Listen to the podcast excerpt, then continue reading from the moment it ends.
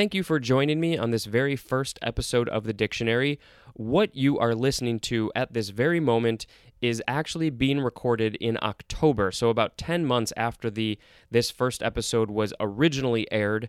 Um, I am adding this on to the beginning because I've noticed uh, my first episode gets a lot of downloads, but it seems like a lot of people just sort of drop off after that point.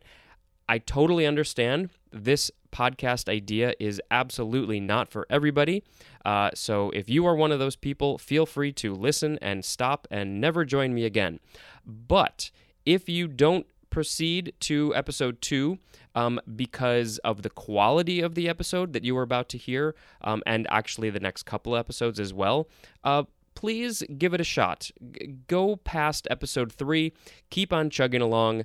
I sort of get better. I do get better as time goes on. I learn the dictionary, I learn it gets smoother, absolutely. So stick with it for a while. And without further ado, here is episode one. Hello, and welcome to the first episode of The Dictionary. That is literally what I will be reading to you. Number one, A, plural, A apostrophe S, or AS, often capitalized. Number one, A, the, the first letter of the English alphabet. Also, B, a graphic representation of this letter.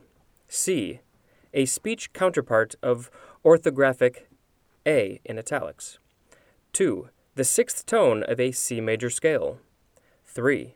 A graphic device for reproducing the letter A. 4.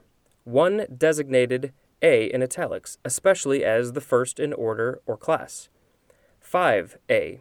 A grade rating a student's work as superior in quality. 5B. One graded or rated with an A capital. 6 something shaped like the letter A, capital. This is repetitive. 7, capital. The one of the four ABO blood groups characterized by the presence of antigens designated by the letter capital A and by the presence of antibodies against the antigens present in the capital B blood group. I believe that is all for the first entry. Second entry, also A.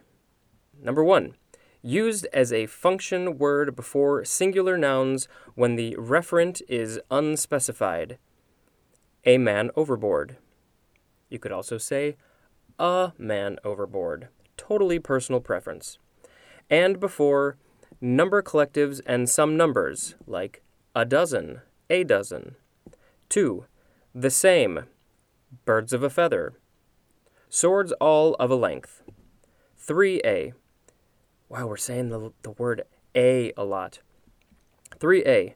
Used as a function word before a singular noun followed by a restrictive modifier.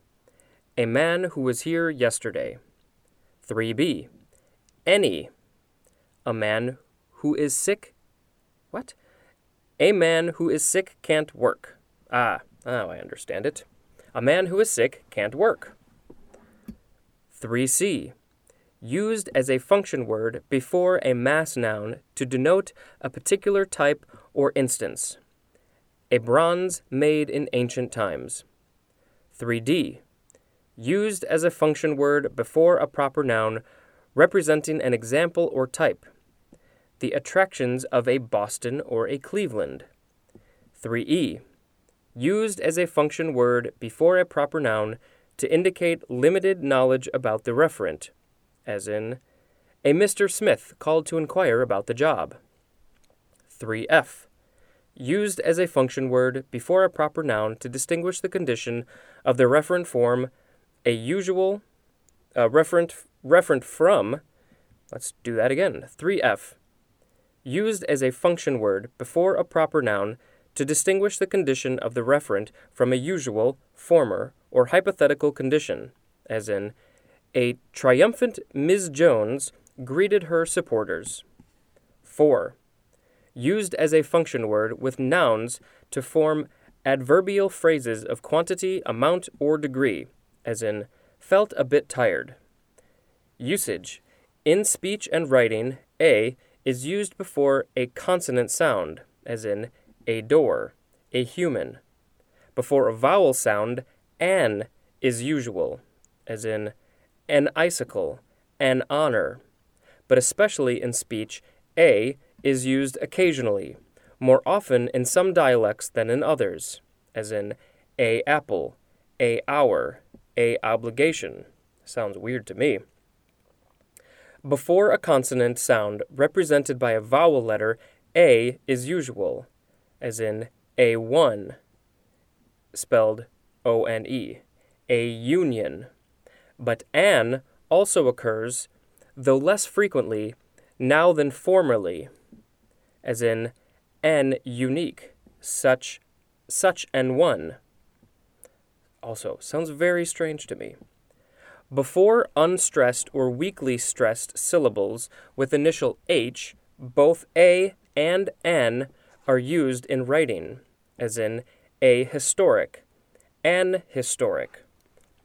In the King James Version of the Old Testament, and occasionally in writing and speech, an is used before h in a stressed syllable, as in an huntress, an hundred. Children are an heritage of the Lord. Uh, I believe that is saying that's that's in Psalm 127 3. I am not familiar. Well, that was about five or six minutes. I think that's enough for this for this first uh, episode. And just looking down, we have 1, 2, 3, 4, 5, 6, 7, 8, 9, 10, 11. 11 more entries of just the letter A in various forms. Thank you.